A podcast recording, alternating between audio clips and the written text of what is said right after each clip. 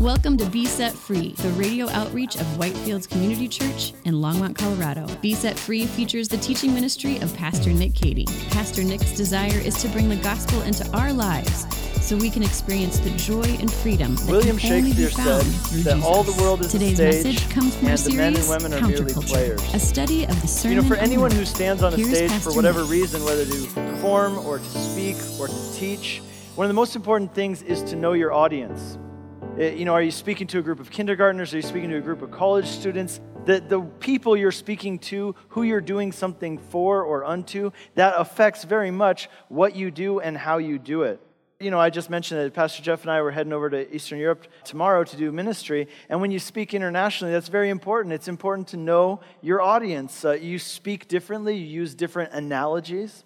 When I pastored in Hungary, I actually pastored two churches. And they were in very, they were very different. One was in a bigger city. It was mostly, you know, middle class urbanite people. And the other one was in a very small town, and it was attended by mostly poor migrant workers. Many of them were illiterate, many of them only had been to school for a few years.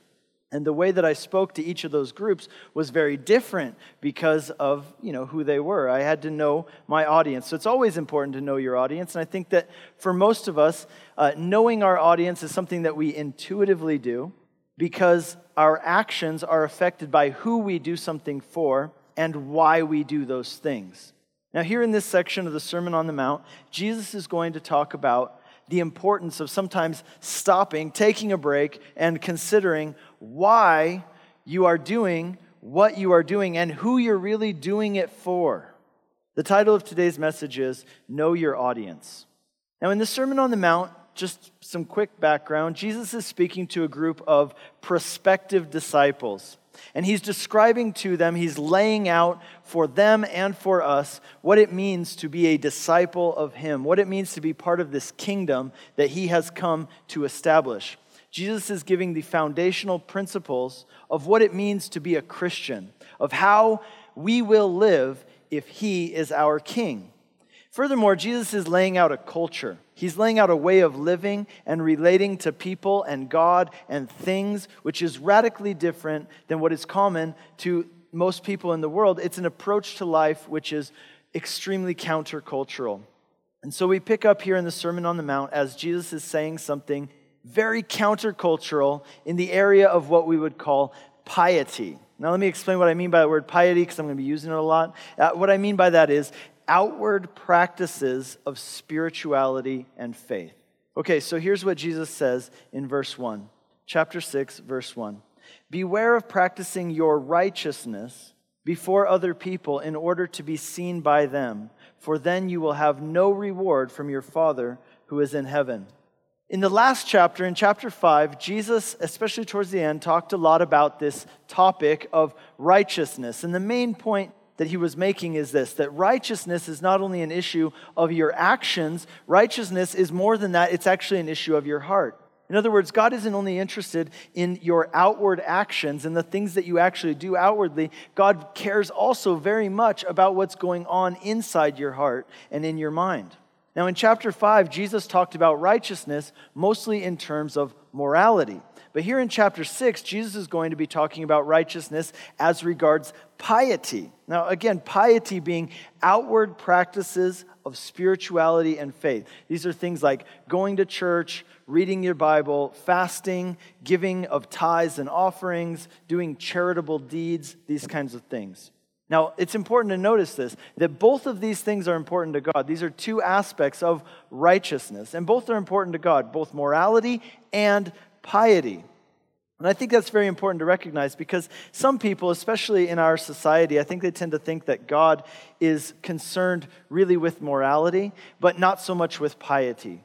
You hear people say things like, you know, God doesn't really care if you go to church or not. God doesn't really care if you read your Bible or, or pray or whatever. You know, God doesn't really, He doesn't really care that much if you give tithes or offerings or, you know, give of your finances because, you know, those are just religious things and that's not what God's interested in. God just wants you to live a moral and ethical life. How many times have you heard people say things like that? I think it's very common, especially in our culture. And, and here's what Jesus would say well, that's not actually true. I mean, actually, piety is very important to God, He does care about that. So, here in this section, Jesus is telling us this piety is a good thing. Just make sure you know who your audience is. Make sure you're clear on why you're doing acts of piety and who you're doing them for, because a lot of people get off track with that, and it can get pretty ugly pretty fast when you're doing acts of piety for the wrong reasons. And so Jesus gives us here the first reason, uh, first wrong reason for piety, and he says it's to be seen by others. If doing acts of piety to be seen by others, to impress others, that's the, the wrong motivation. It's the wrong way to do it. You know, I think we live in a very image conscious culture. We're very focused on how we look, how we appear, and how other people perceive us. Your image, you might say, both figuratively and literally. Your image is very important in our culture. And this can easily bleed over into our thinking about spiritual matters as well. The thinking kind of goes like this, you know, that it doesn't really matter if I am spiritual. What's important is that other people perceive me to be spiritual, right? That other people think that I'm spiritual, that I have the image of being a spiritual person. And I think, especially nowadays, with the internet and social media being such a big part of life, you know, it's almost like social media is an extension of your identity to the point where, you know, it's almost like if you don't post something online, well, then it might as well have never even happened. Now, I use social media. I do think it's a great tool for keeping in touch and, and spreading messages. Uh, and I can't help but, now think about this. I cannot help but think what the Apostle Paul would have done if he would have had the internet in his day. He would have freaked out, this guy. He would have been like, wait a second here. You're telling me I can reach billions of people with the gospel? Like without even getting out of my bed. I can write a letter to the Galatians, and it doesn't have to be carried by some guy who's probably going to get murdered on the way, and it's going to take him like three months. It'll arrive in like two seconds to the Galatians? You mean I could preach the gospel to people in every corner of the world without having to get on boats and get shipwrecked and get bitten by snakes and all kinds of stuff like that? Sign me up. I want a laptop and I want some free Wi Fi right now. That's what he would have said. The Apostle Paul, if he was around today, he would have seen the internet as the greatest avenue mankind has ever had for spreading the gospel to the ends of the earth. He would have had a blog, he would have had a Facebook account, he would have been all over Twitter blowing the thing up, he'd have a podcast he would be all over that thing. But the same things that are great about social media, that make them an amazing, powerful tool for good, are also the things which can lend themselves to its being detrimental. And I think we all realize that. But here's the thing about social media that's very, you know, core to what it is for better or for worse, social media is a it's a controlled environment, right? In which you control what other people can see about you or what they can't see about you, what they know about you or what they don't know about you. In other words, you project an image about yourself. That's what you're doing on social media. You are projecting an image about yourself to the world, and it may or may not reflect reality.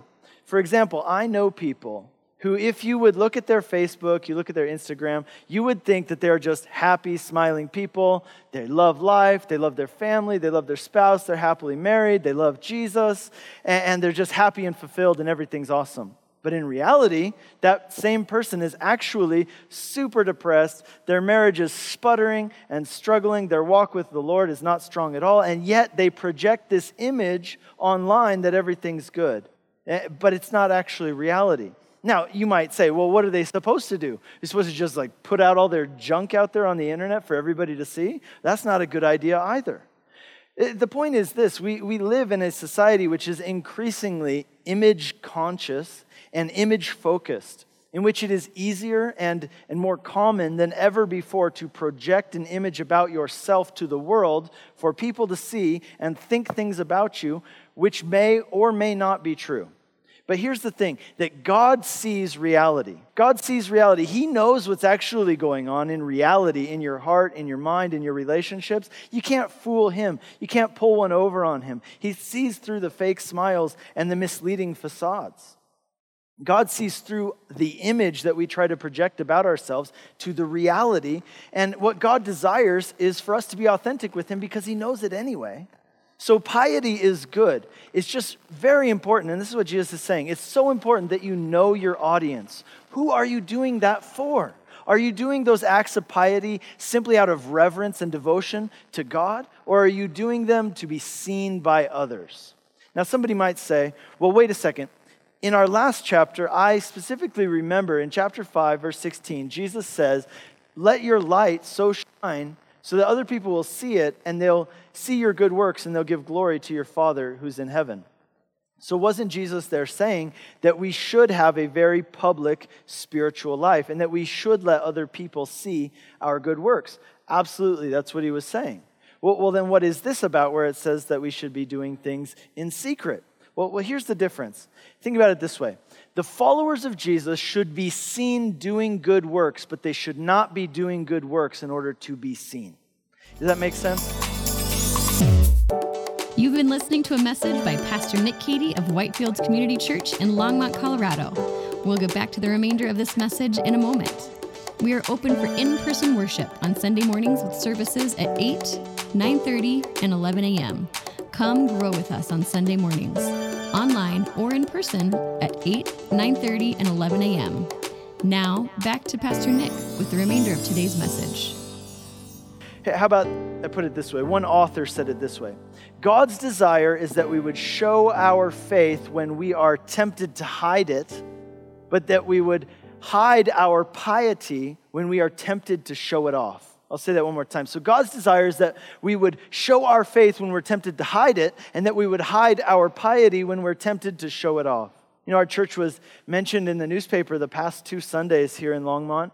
And in the first one, they were interviewing me, and I got to share about you know some of the stuff that our church does in the community and how our church is very focused on the gospel. In the second article, they were talking about our outreach that we did last Saturday here in the park. And this is a quote from the newspaper. It said, Whitefields employs a very community community oriented approach in Longmont. The senior pastor, Nick Cady, says, We love our community and we want to bless families. So I think that's great because you know what that is? That's letting our light shine before our city so that they know who we are and who our God is because of our good works. We're able to share with them about our God and about the gospel. Now, uh, we should be doing good works and we should be public about our faith in order to bring attention to who our God is and to share about the gospel and the hope that we have in Jesus. But we don't do it in order to bring attention to ourselves in a way of bragging about our piety. So Jesus says if you do things for the applause and the attention of other people, then their applause and their attention, that will be your reward. You will receive uh, no other reward from your Father who's in heaven. But let me tell you, it is much better to be rewarded by God than to be applauded by men. So Jesus says, to do acts of piety for the purpose of being seen by others, that is what it means to be a religious hypocrite. That's the definition. And, and the last thing this world needs, right, is more religious hypocrites. See what he says about hypocrisy in verse 2. Thus, when you give to the needy, sound no trumpet before you, as the hypocrites do in the synagogues and in the streets, that they may be praised by others. Truly, I say to you, they have received their reward. But when you give to the needy, do not let your left hand know what your right hand is doing, so that your giving may be in secret, and your Father who sees in secret will reward you. Now, Jesus uses this word hypocrite to describe these people. Now, the word hypocrite comes from the Greek word hypokrites, which means a stage actor. This is be somebody who acts in plays and stuff. And so, in the hypocrites in, in Greek culture, in ancient Greece, they were these stage actors and they would wear these masks. Maybe you've seen them where they have these very exaggerated expressions on the mask. You get like these huge smiles or these really deep frowns so that people in the very back of the theater could understand the emotion that the actors were trying to portray. So here's the idea behind what a hypocrite is. He says a hypocrite is a stage actor, hence, it is a person who pretends to be something which they are not.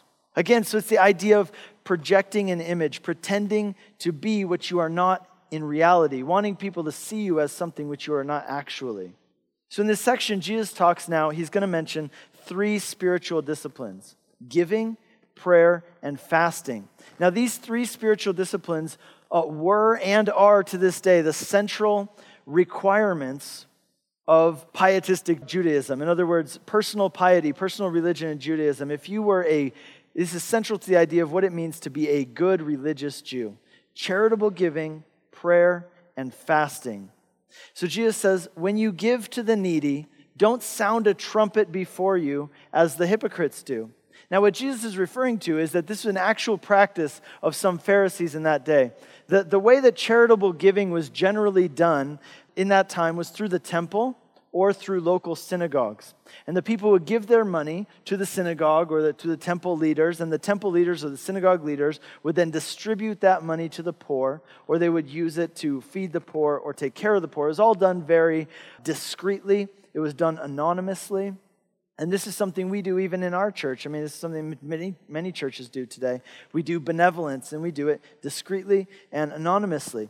The problem was that if the, that the Pharisees began to think, well, if I give anonymously through the temple or through the synagogue, well, then how will people know about my giving? Well, how will people find out about it if they don't see me do it? How will people know how generous I am because I'm a good religious person? And so here's what some of the Pharisees started doing they would literally go into the streets and blow a trumpet, and that would be a sign for all the poor people to gather around and they would hand out money to the poor people, just like right in their hand, or they'd hand out things to them. They were literally tooting their own horn. And so they, they would just blow this horn, all the poor people would gather around and they'd give out the money, and it was a public thing. Everybody could see, oh, wow, how great this person is that he gives to the poor like this.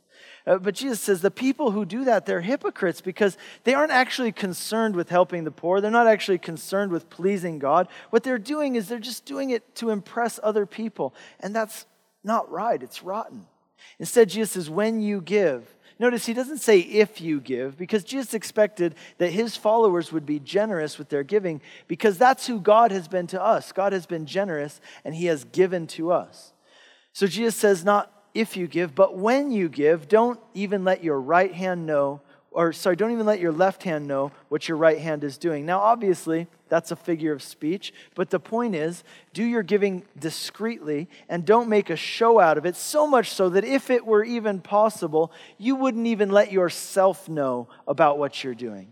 In other words, Jesus is telling us don't allow yourself any kind of indulgent self congratulations for the things that you do. If you give with your right hand, don't let your left hand pat you on the back, is another way of putting it.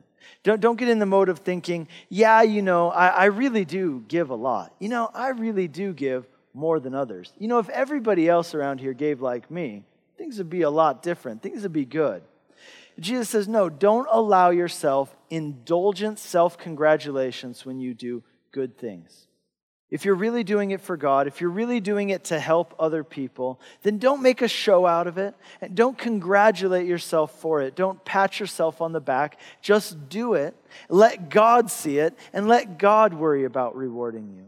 He says, Your heavenly Father who sees in secret will reward you openly.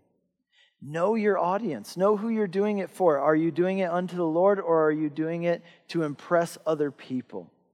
The only reason you would want other people to know about your acts of piety is to impress them, and in that case, you're playing to the wrong audience and for the wrong reason. Now, some people read this and they would, they would get worried that if anybody finds out about their giving, that they would somehow lose their reward. And so some people don't even want to report it on their taxes. They don't want anything because they're worried that they'll lose their reward. I think, though, the point that you got to see here is that Jesus is talking about the issue of motives. What are you doing it for? Are you trying to impress other people or are you doing it because uh, you truly are doing it unto the Lord? And if you're doing it unto the Lord, then it doesn't matter if anybody finds out about it. God sees the heart and he sees the motive and he will give a reward. So now, after talking about giving, Jesus now transitions into talking about prayer in verse 5. He says, When you pray, you must not be like the hypocrites for they love to stand in the, and pray in the synagogues and at the street corners that they may be seen by others. Truly I say to you, they have received their reward in full. But when you pray, go into your room and shut the door and pray to your Father who is in secret, and your Father who sees in secret will reward you. Again, like with giving, Jesus doesn't say if you pray, he says when you pray. The assumption is that disciples of Jesus will pray.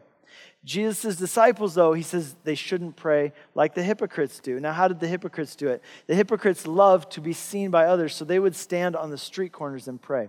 So imagine a bustling city where everybody's getting around by foot. And so they're at one of the main intersections where there was maximum visibility.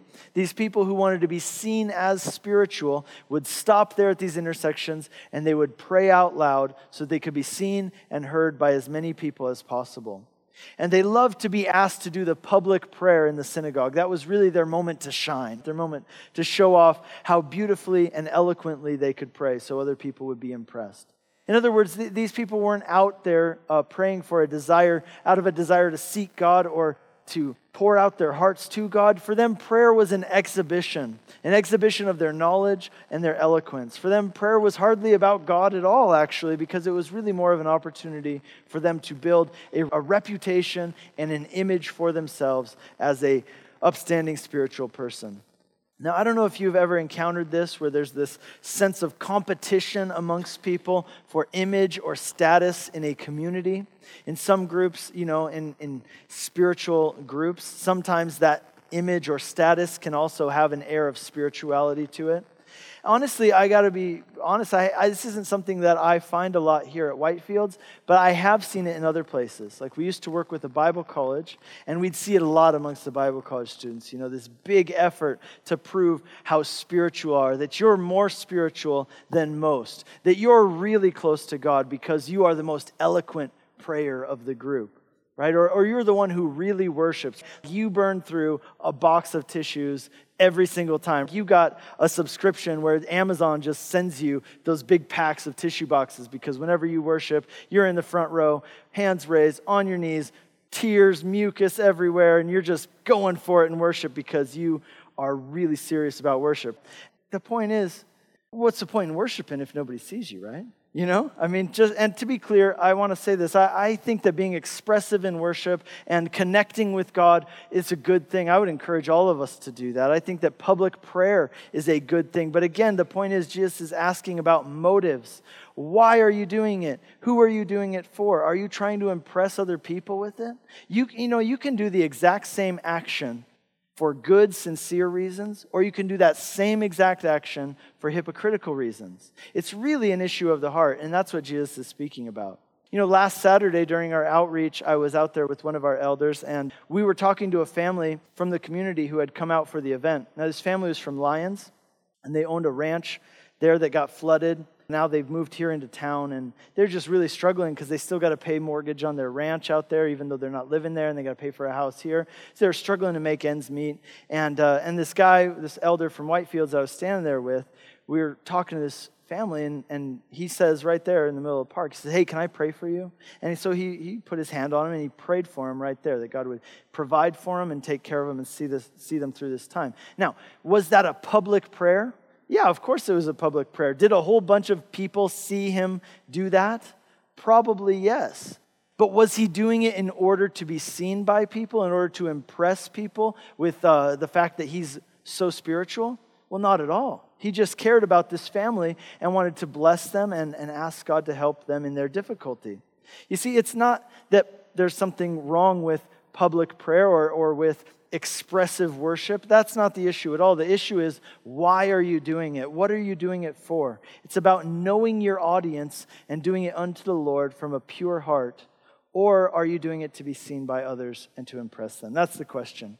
So Jesus says if the goal of prayer is to seek God and to speak to God, then it shouldn't matter if anybody ever sees you doing it. It shouldn't matter if anybody ever hears you. If you're talking to God, then it doesn't matter if your prayers are eloquent or if you're stumbling and awkward because you're talking to God.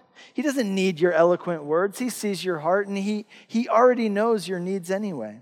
So when you pray, Jesus says, don't do it for the show. He says, get alone with God where nobody can see you, where nobody can hear you, and just make it about you and God. The point is knowing your audience. Who are you doing it for? And if God is your audience, then it doesn't matter if anybody sees you. It doesn't matter if anybody knows how long you prayed or what you prayed for or how eloquent your prayers were. Have you ever been in a situation where somebody is talking to one person but yet really they're trying to say something to somebody else who's within earshot of their conversation. You know what I'm talking about? Like they pretend they're talking to one person, but they know that somebody else is over here and can hear them, so they say something really loud as if they're talking to this person, but they're really trying to say something to that person. Now, that, that kind of thing is actually an insult, right? It's an insult both to the person that they are speaking to directly and the person they're kind of speaking to indirectly in a backhanded way.